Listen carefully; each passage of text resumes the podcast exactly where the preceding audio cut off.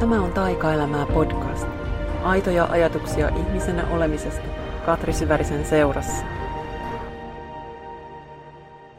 Moikka ja oikein hyvää uutta vuotta. Ja tervetuloa kuuntelemaan taas Taikaelämää podcastia. Mä palailen täällä töihin pienen lomaan ja tauon jälkeen, tai en mä tiedä, pienen on ehkä väärä sana, kun loma kalenterissa kesti neljä viikkoa, ja se on ollut tässä just pisin loma muutamaan vuoteen, mitä olen pitänyt, mutta se ei nyt suoraan sanoen tuntunut ihan siltä. Mä oon tässä just muutaman päivän vähän ihmetellyt, että no, mitä, mitähän tässä nyt tapahtuu, että yrittänyt päästä taas takaisin tähän tekemisen moodiin, ainakin siltä osalta, kun nyt just on tarkoituksenmukaista.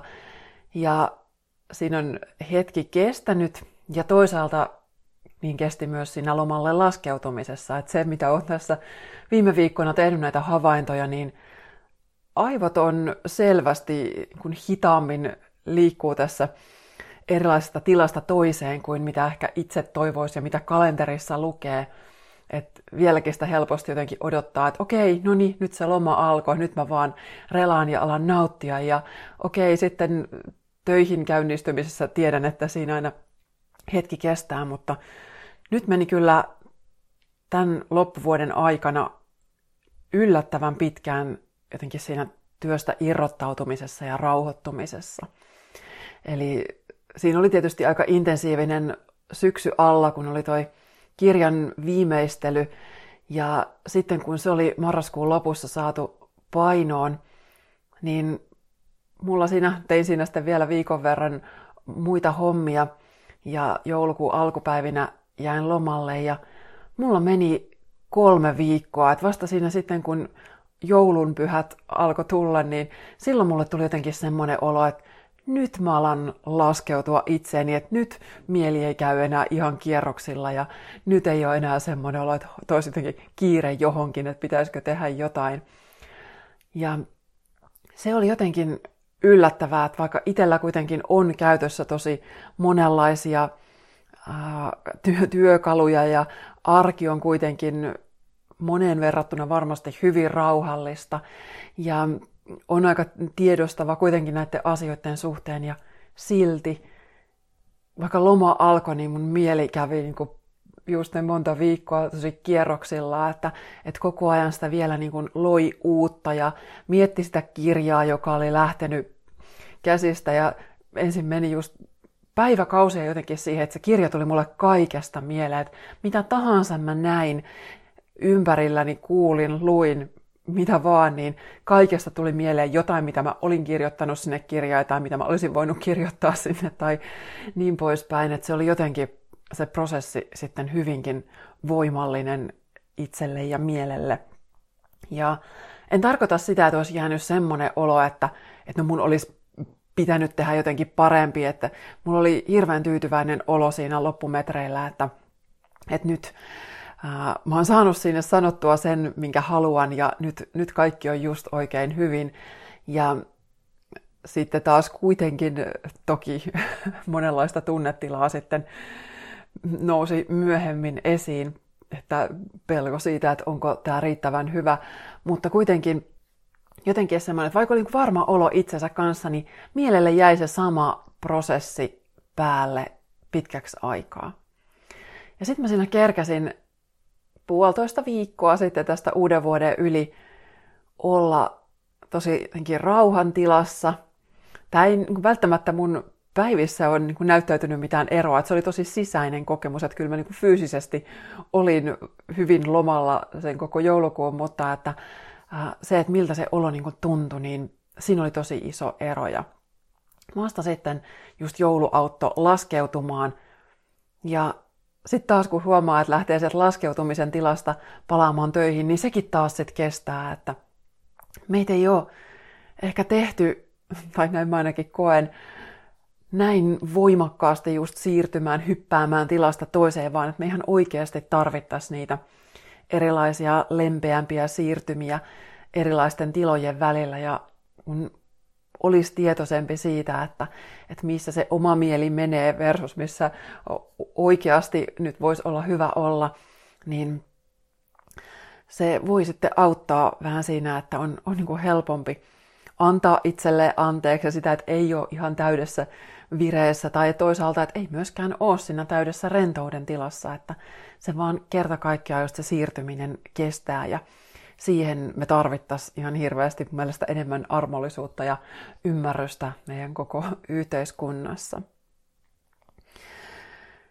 Se, mitä sitten loman loppuvaiheella löytyi, niin jo tuntuu jotenkin tosi semmoiselta hoitavalta omalta rauhan ja levollisuuden tilalta. Ja mä oon paljon kävellyt metsässä ja käynyt avannossa ja istuskellut, lueskellut, tuijotellut ikkunasta ulos, tehnyt vähän hidasta joogaa, kirjoitellut vähän muistikirjaa, ja varsinkin toi ihan just loppuvuoden, niin prosessoinut, että mitä viime vuosi oikein opetti ja mitä kaikkea sitten taas tältä alkaneelta vuodelta toivon.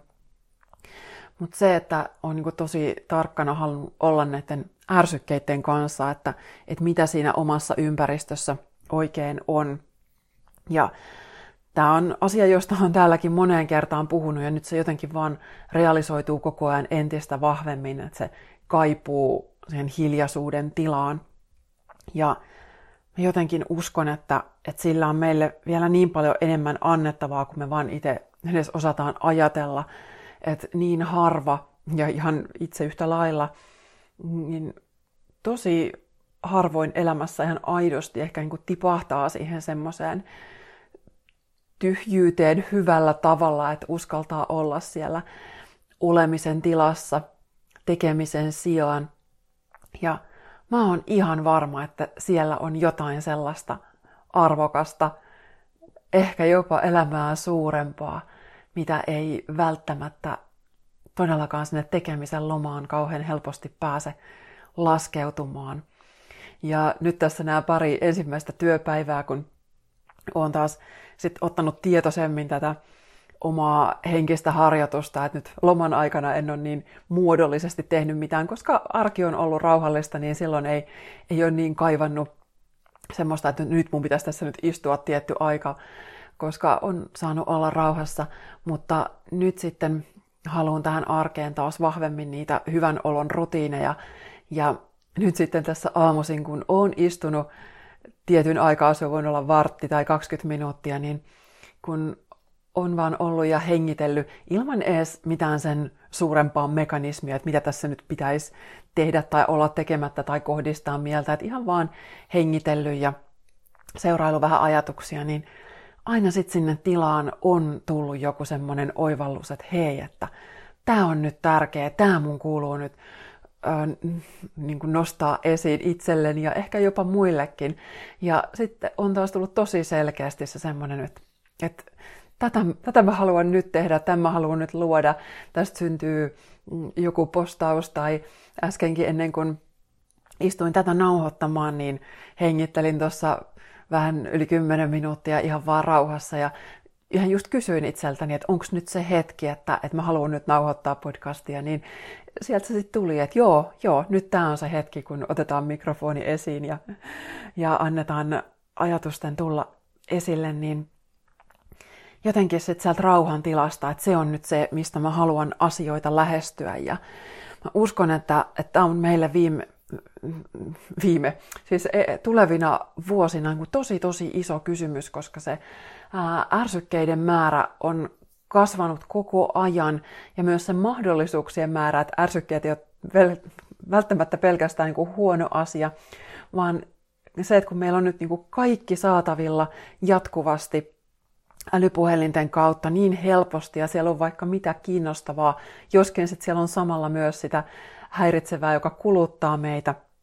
Mutta että tämmöisen tasapainoilun ja rajaamisen kanssa mä uskon, että me tullaan elämään tosi tosi isosti. Ja mä just tuossa loman aikana kuuntelin äh, Yoga Girlin, eli Rachel Braytonin Yoga Girl podcastia, ja hän siinä just oli yhden jakson omistanut ihan just tällä niin kuin puhelimen käytöllä, ja se oli mulle kyllä tosi tärkeä jakso, koska mä oon tämän tiedostanut viime kuukausina hyvin suuresti sen, että, että kaikki puhelimen käyttö ei todellakaan ole tarkoituksenmukaista ja mäkin olen viime vuosina tehnyt monia rajauksia, monia muutoksia mun arkeen, että missä mun puhelin milloinkin on ja, ja nyt mä sitten aivan erityisesti on halunnut olla sitten koko ajan tosi tietoinen siitä, että hei, että mikä on nyt se intentio, että mitä mä oon nyt tekemässä, miksi mä otan tämän puhelimen esiin, teekö mä nyt vaan sen asian, mitä mä oon aikonut tehdä tai katsoa tai hoitaa, vai eksynkö mä sitten johonkin, että mä yhtäkkiä onkin ollut täällä puoli tuntia ja menettänyt päivästäni ison osan jonnekin, mistä mä en oikein edes osaa välttämättä sanoa, että onko se nyt hyvä juttu tai onko se tarkoituksenmukaista tai onko siitä mulle hyötyä tai iloa. Ja jos yhtään tämä teema kiinnostaa, niin suosittelen todellakin kuuntelemaan, että se löytyy sieltä Girlin uusimpien jaksojen joukosta, niin siinä oli, oli monta hyvää ajatusta ja vinkkiä ja jotenkin mua auttoi ihan hirveästi jotenkin se, ihan se painotus, mitä mä oon muutenkin viime kuukausina kyseenalaistanut paljon tai miettinyt ihan itsessäni se, että mihin mä haluan mun ajan käyttää. Et niin isosti mä jotenkin vuosi sitten havahduin siihen, mä oon varmaan tästäkin puhunut jo jossain aikaisemmin, mutta ei se mitään, kun Ylen sivuilla oli tämä keskimääräinen elinjan odote testi ja mulla kävi silloin just ilmi, että mä oon tässä just näillä näppäimillä hyvin paljon sen laskennallisen ikäni, elinikäni puolivälissä. Ja se oli jotenkin semmoinen havahduttava kohta, että hei, että tosiaan, että elämä ei jatku loputtomiin, toki myös ystävien menetyksillä on ollut tässä paikkaansa, kun on, on nähnyt, mitä, mitä on muutamallakin ystävällä ollut tässä syksyn aikana erilaisia suruja ja rakkaiden ihmisten menetyksiä, mutta myös ihan se ymmärrys siitä, että vaikka eläisi ihan pitkäänkin, niin siltikään ei elä loputtomin ja että se oma aika on, on tosi rajallista. Ja mä ainakin haluan olla tietoinen siitä, että mihin mä tämän ajan täällä käytän. Että valitsen sen, että, että onko mä nyt, mihin mä käytän aikaa, niin että onko se semmoista lyhytjänteistä tarpeen tyydytystä, onko se jotain, että mä oon koukussa johonkin, addiktoitunut johonkin laitteeseen, joka on suunniteltu siihen, että se koukuttaa mut ja että se saa mut käyttämään mahdollisimman paljon aikaa siitä, sen parissa – vai että valitsenko itse, että hei, mä, mä haluan luoda tähän maailmaan tommosta, mä haluan ruokkia itseni tämmöisellä, tommosella, mitä onkaan se, että mitä mä ihan oikeasti haluan täällä olla tekemässä tai nauttimassa. Ja mikään ei ole nyt mustavalkoisesti vaan just se, että hyvä tai huono, niin kuin just Rachel Braytonkin sanoi tässä podcastissaan, että, että ei ole vaan että automaattisesti, että älypuhelin huono, vaan että se sama voi olla meille niin arvokas työli, työväline, niin kuin mullekin tällä hetkellä, kun mä nauhoitan tässä, että mä en tarvii montaa laitetta näihin moniin työasioihin, vaan että nauhoitukset sujuu sillä ja niin poispäin. Ja totta kai mä en myöskään koko aikaa mun arjessa voi vaan olla luomassa ja tekemässä tehokkaasti jotain, sekään ei ole tarkoituksenmukaista. Että on niitä hetkiä, kun mä haluan rentoutua, kun mä haluan olla yhteydessä ystäviin, niin mä haluan katsoa jotain merkityksetöntä, viihdyttävää, hauskaa, ravitsevaa, mitä vaan. Ja tärkeintä on vaan se, että mä itse tajuan, että, että mitä mä kulloinkin teen. Mutta tähän teemaan liittyen myös Netflixistä uh, The Social Dilemma dokumentti on erittäin hyvä, että sen myös katsoin tuossa joulun alla ja just samoina päivinä siinä, kun kuuntelin sen Girl podcastin, niin ne olivat yhdessä oikein hyvä havahduttamaan tähän puhelimen käyttöön. Eli ehkä yksi semmoinen kysymys itselläkin sulla voi siellä olla, että mitä tähän uuteen vuoteen haluat, että, että jos on se olo niin kuin itselläkin välillä ollut se, että hei, että mä haluaisin tehdä niin paljon kaikkea, mutta mä en ehi, ja että mä haluan luoda tiettyjä juttuja, mutta mulla ei välttämättä mukaan ole aikaa tai energiaa, niin se ei ole totta. Että se on vaan ihan se mun oma valinta, että mihin mä haluan sen mun ajan ja energian käyttää. Ja yksi iso asia on nyt sitten ollut mulla mm, tähän vuoden alkuun semmoinen tapamuutos, että että kun mä oon aina mä monta vuotta jo ottanut aamuun sen oman hyvän olon ajan, muutaman tunnin, millä mä, milloin mä teen ne omat hyvän olon jutut ennen kuin mä ryhdyn töihin. Mutta nyt mä oon sitten vielä priorisoinut töitäkin uudella tavalla niin, että, että mulla ne mun romaanihommat, jotka on ollut sitten sitä vähän enemmän sitä omaa ihanaa inspiroivaa juttua ja sitten on taas niin kuin ne varsinaiset työasiat erikseen, niin mun, mun on aina tarvinnut tehdä niin ne varsinaiset työasiat ennen kuin mä sitten jotenkin annan itselleni luvan tai osaan tarttua siihen ihanaan luovaan fiilistelyyn, josta mä en tiedä tuleeko siitä koskaan mitään. Ja nyt mä oon päättänyt, että, että nyt ne romaaniasiat on etusijalla ajallisesti ja energeettisesti ää, niin, että, että kun mä oon aamulla viettänyt sitä mun hyvän olon aikaa, niin sen jälkeen mä otan hetken romaanihommille, ideoinnille, fiilistelylle, ehkä jonkun uuden asian opiskelulle, mitä tahansa. Se ei tarvi olla kuin puoli tuntia, maks tunti, mutta kuitenkin mä teen sen ensin ja vasta sen jälkeen mä siirryn sitten niihin mun ns-oikeisiin töihin, joihin mä edelleenkin käytän niin suurimman osan päivästä, mutta on itselle tärkeä priorisointiajatus, että hei, että nyt mä sillä freesillä energialla teen tätä ensin sitä, mikä on mulle sitä kaikkein kutsuvinta. Ja voi olla, että jossain kohtaa on taas tarkoituksenmukaista toimia toisinpäin, mutta tämä on nyt ollut mulle semmoinen ihan vaan se oma valinta, että hei, nyt se mun ää, se semmoinen asia, joka on vasta niin kuin tulossa mun elämään, joka ei ole vielä sitä mun ihan arkipäivää ja joka ei vielä elätä mua, niin mä kuitenkin haluan nostaa sen tähän esiin niin, että mä alan antaa sille vähitellen enemmän tilaa. Ja kuitenkin mä sitten, mä en uppoudu sinne koko päiväksi niin, että että et sit mun kaikki energia olisi käytetty siihen, vaan että sitten sit mä voin vähän ajan päästä hyvillä mielin siirtyä siihen, että mikä on sitten ne päivän duuni-duuni-hommat. Ja, äh, Tämä on nyt ensimmäisenä päivinä tuntunut just vähän hämmentävältä. Oli alkuun ihan semmoinen, siis alkuun, mä oon nyt tehnyt tätä kaksi päivää tässä kohtaa. Tämä kuulostaa siltä, niin kuin olisi pidempikin rutiini, mutta ei todellakaan ole. Uh, mutta nyt mulla on semmoinen olo, niin kuin mä olisin jo tehnyt tätä aina. Kun ensimmäisenä päivänä mä olin ihan tosi hämmentynyt, että mä en niin kuin tiennyt oikein, että se vanha minä olisi toiminut, toiminut tietyllä tavalla ja sitten uusi minä taas halusi toimia äh, sillä uudella tavalla. Ja tavallaan molemmat tavat vähän niin kuin aiheutti syyllisyyttä, että, että jos olisi mennyt jo sinne suoraan niiden duunien pariin, niin siitä olisi ollut semmoinen syyllinen olo, kun mä en nyt laita mun luovaa juttua ää, etusijalle ja osaa muuttaa mun tapoja. Ja sitten taas ihan yhtä lailla se, että, että okei, nyt mä valitsen tämän, niin tämäkin aiheuttaa vähän sitten, että, että mikä, mikä tahansa tämmöinen niin tavan rikkominen voi aiheuttaa just sitä, että valitsetpa minkä tahansa, niin sitten tulee vähän, vähän huono omatunto tai se syyllisyys herää. Ja sitten kuitenkin sit on taas tärkeää olla itsensä puolella, että mä valitsen sen, että hei, mä oon päättänyt näin, mä priorisoin näin, joten mä toimin tällä tavalla. Että se, mun, se mikä on mulle tärkeää, niin se näyttäytyy mun arjessa nyt tällä tavalla. Ja ne ei tarvii olla kyse just massiivisista tuntikausien asioista, vaan että jos sulla on joku pieni juttu, jonka merkitystä sä haluat sun arjessa lisätä, niin, niin anna sille jokin edes pieni aika, mutta kuitenkin niin, että sä valitset sen ennen jotain muuta. Mä oon nostanut tänne muutaman taikahetkiä elämään kortin ja nyt mulla tulee semmoinen, että mä kurkistan ensimmäinen. Mä en ole niitä katsonut siis vielä. no niin, täältä ensimmäinen kortti oli sielun kutsu.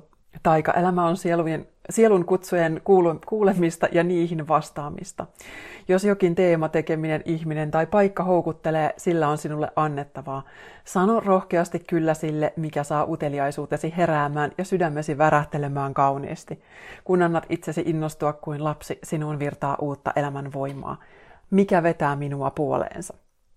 Niin, no niin, just, just tämä, että mä oon halunnut nostaa sen sielun kutsun nyt nyt etusijalle sen sijaan, että mikä on nyt sitä arkista ihmistason tekemistä, että hei, että tästä mä ansaitsen leipän. Ja tämä on, tämä on se kuitenkin se, mikä on ollut mun sielun kutsu aiemmin, että musta tuntuu, että tämmöisessä tekemisessä kuin itsellä, niin mulla on jatkuvasti vähän menossa niin kuin ne kaksi tasoa. Että on se, mihin sydän on jo menossa, mikä on vielä sitä uutta, mikä on vielä vähän pelottavaa, mikä ei vielä välttämättä ole realisoitunut mun elämässä kauhean voimakkaasti. Että se on vasta semmoista ideataso, intuitio, fiilis, hyvin semmoista feminiinistä energiaa.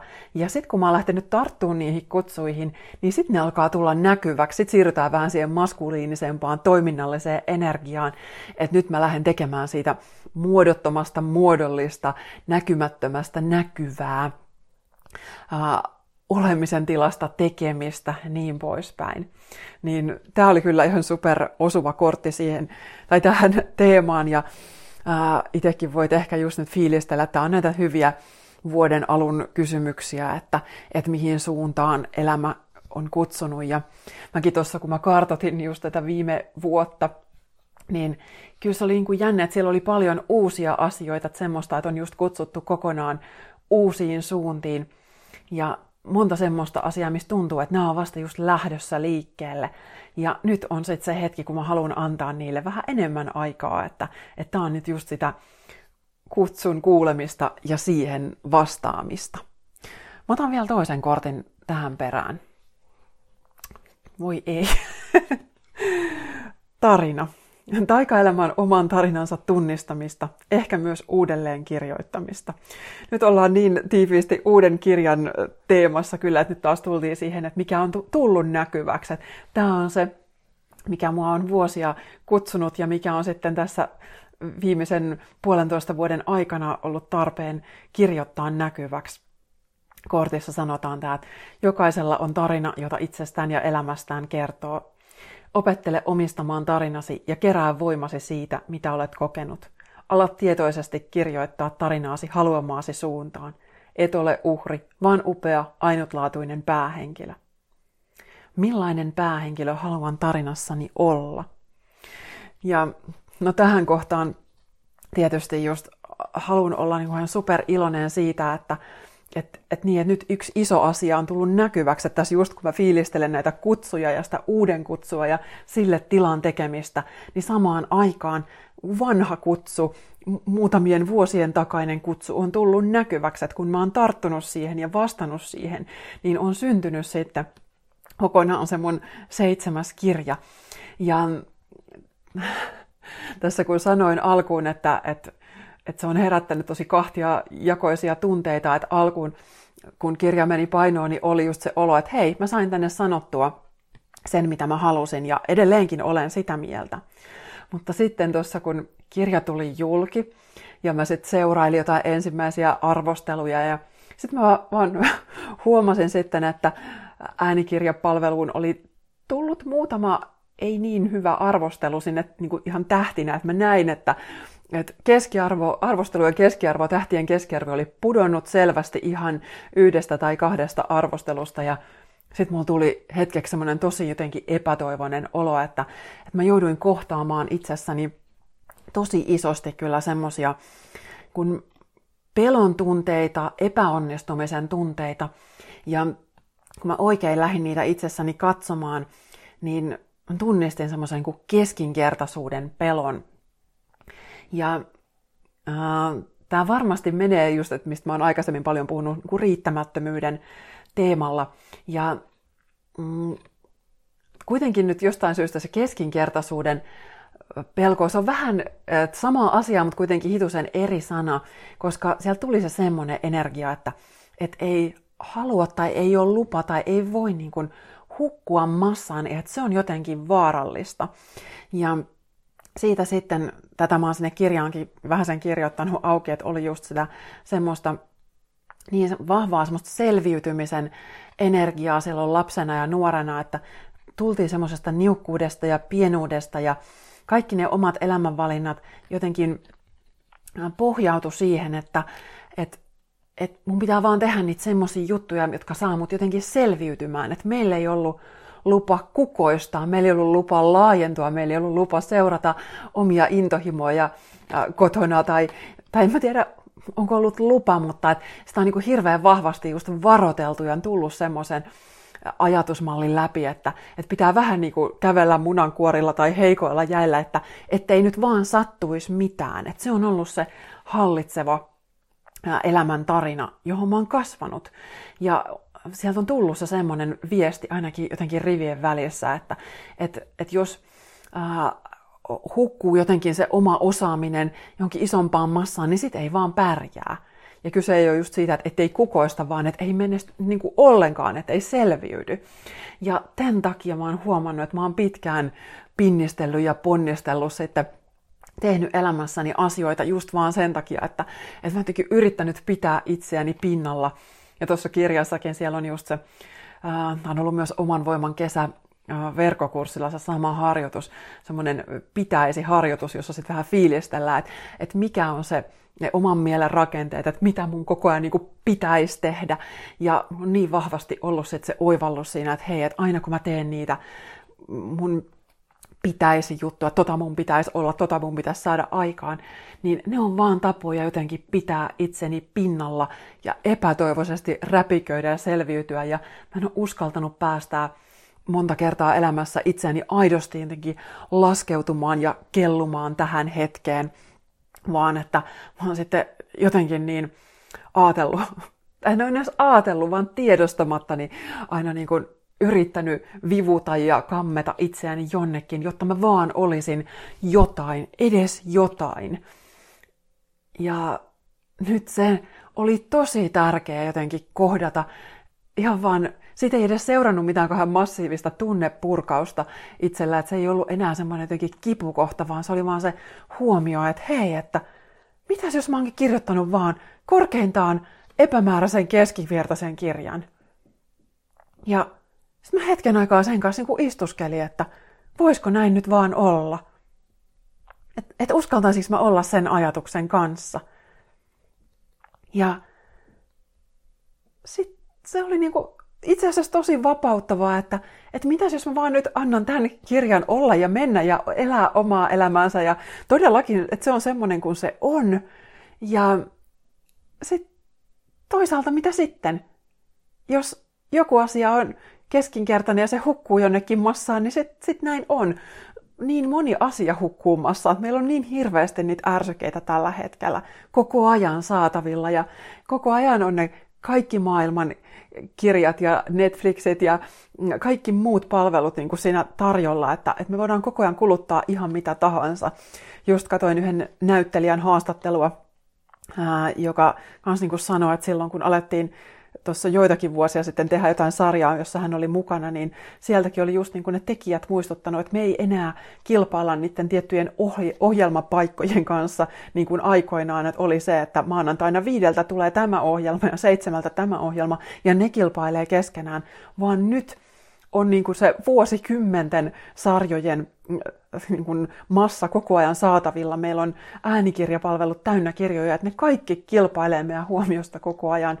Ja se ei niin mitenkään voi ollakaan mahdollista, että, että se äh, niin kuin, kaikki jutut olisi kaikkien äh, niin kuin, huomion kohteena koko ajan, vaan että on se iso massa. Ja mä ainakin haluan löytää sieltä sen luottamuksen, että, että okei, kun mä vapaalla omalla äm, inspiroituneella ja silti irtipäästävällä energialla päästään sen mun luomuksen tonne noin, niin sitten se on semmoinen kuin se on. Ja sille ei voi mitään. Mä en voi muuta kuin niinku elää sen kanssa, pyytää, että, että ne ihmiset, jotka sen löytää, niin ne sitten niinku todellakin saa siitä jotain.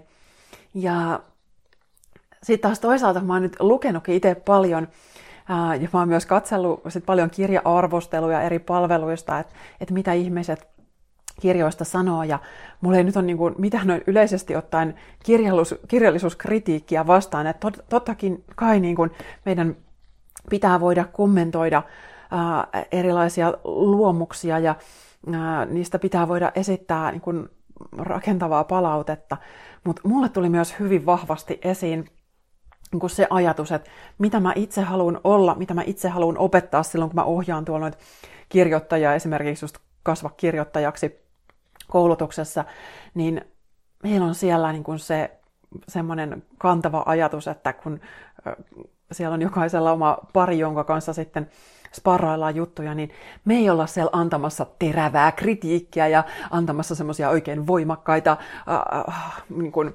kehitysehdotuksia, vaan me ollaan siellä enemmän näkemässä sitä toisten ydinenergiaa ja kohottamassa ja kannustamassa.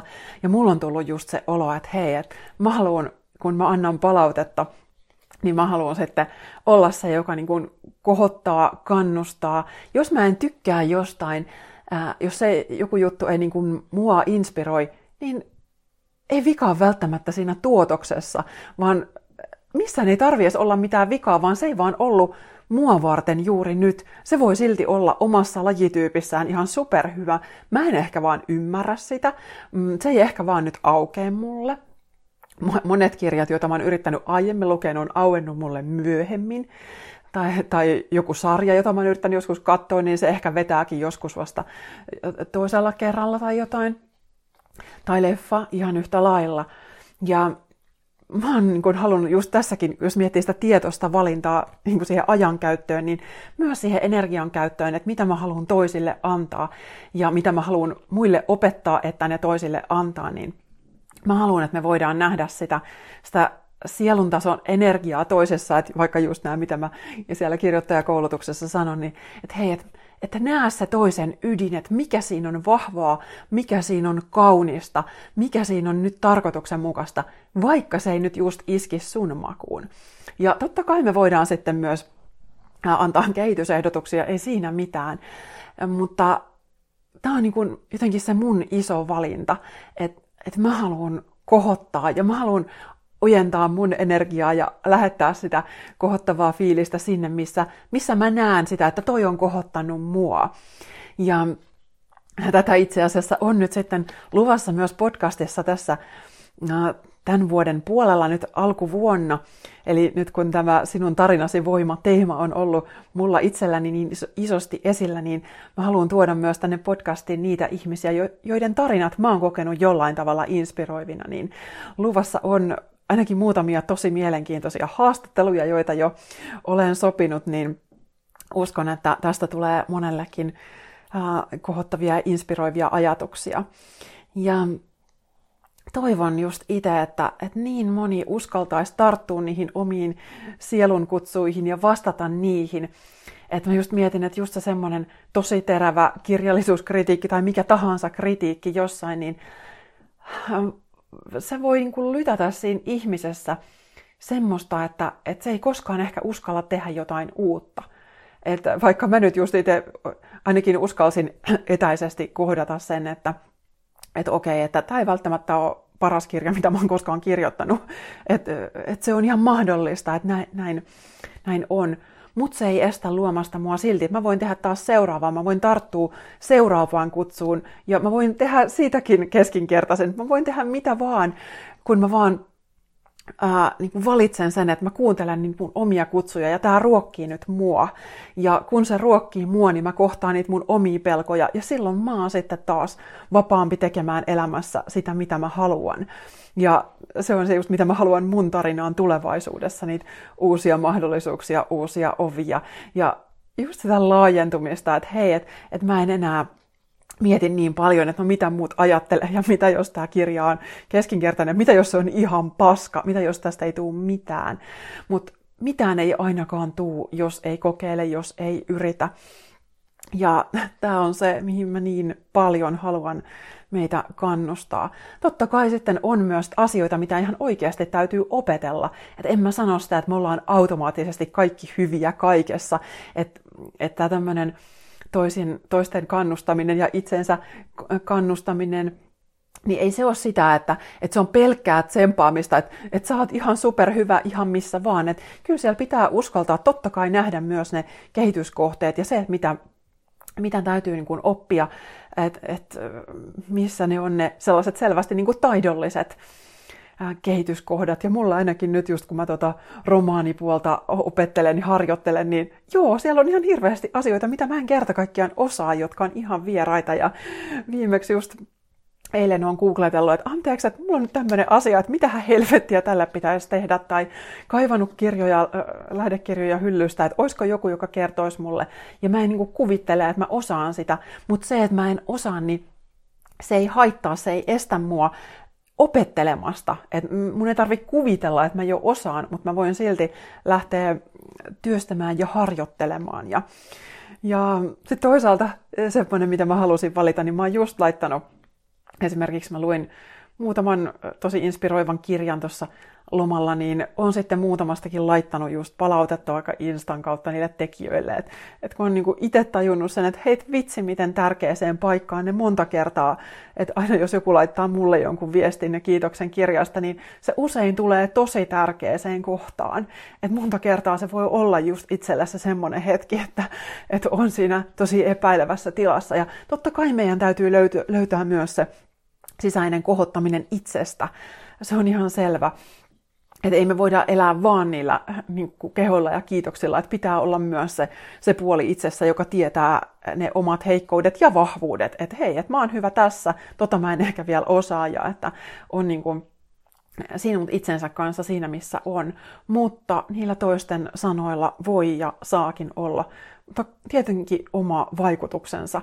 Ja nyt tässä on niin ehkä ne pari asiaa, mihin mä kannustan, että, että näkemään toisissa sitä kaunista ja sanomaan se ääneen ja sitten taas toisaalta, että uskaltaa vastata niihin omiin kutsuihin. Nyt mä tähän loppuun kurkistan vielä kolmannen kortin. Voi ihana. Mä en tajua, miten nämä nyt voi olla näin osuvia. Kolmanneksi kortiksi tuli taikahetki.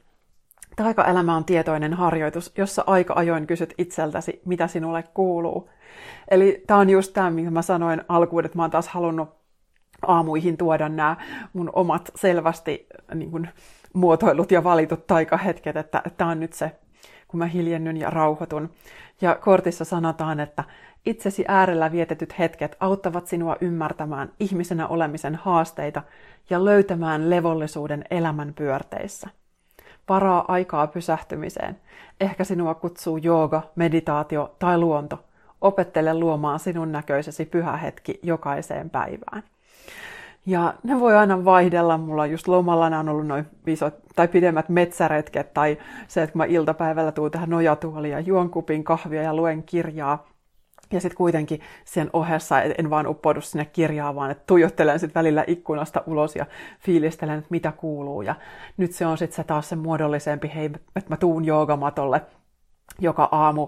Ja on siinä ainakin, teen milloin mitäkin ja annan sen harjoituksen niin kuin syntyä siinä, siinä hetkessä. Se voi olla just kortin nostaminen, se voi olla lukemista, se voi olla muistikirjaan intuitiivista kirjoittamista ja just vaan, että mä kysyn siellä tekstissä, että hei, että missä mä menen nyt, mikä mulle on tällä hetkellä tärkeää.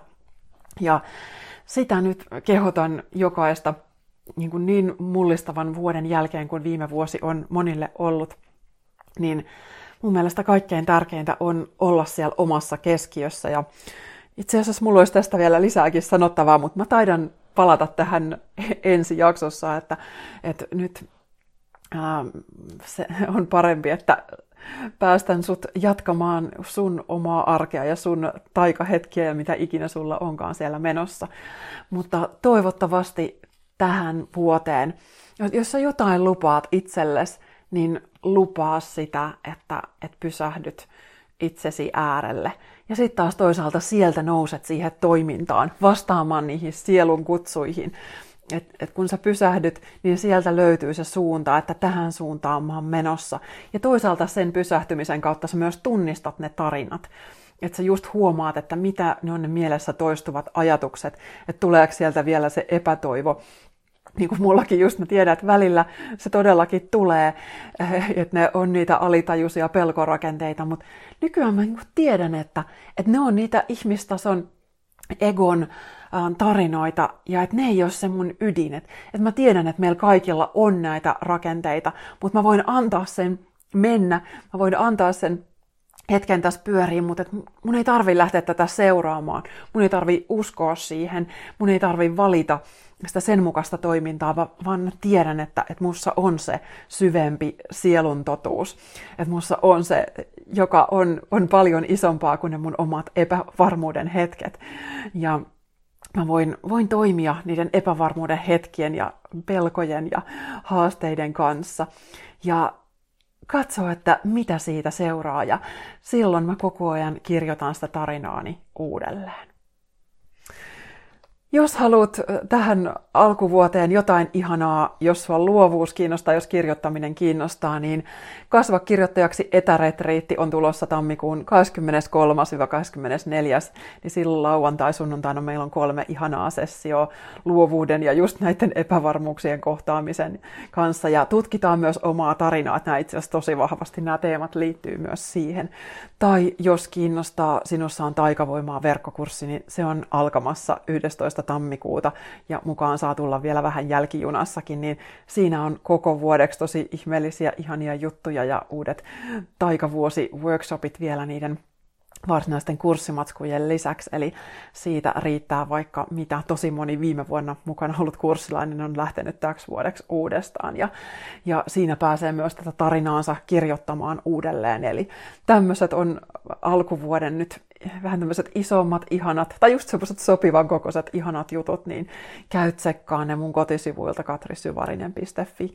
Ja hei, jos oot ehtinyt lukea sinun tarinasi voimakirjaa, niin laita viestiä ja kerro, että mitä tykkäsit. Ja saat laittaa myös ihan minkälaisen arvostelun tahansa, se on ihan selvä. Hei, kiitos tuhannesti kun kuuntelet, kiitos kun olet mukana mun taikapolulla ja kiitos kun elät sun omaa taikaelämää todeksi. Se on tälle maailmalle ihan super tärkeää. Kiitos kun kuuntelit Taikaelämää podcastia. Jos tykkäsit, jätä arvostelu tai vinkkaa eteenpäin ystävillesi. Lisää inspiraatiota löydät kirjoistani Löydä elämän taika ja Vuoden paras päivä sekä kotisivuilta katrisyvarinen.fi.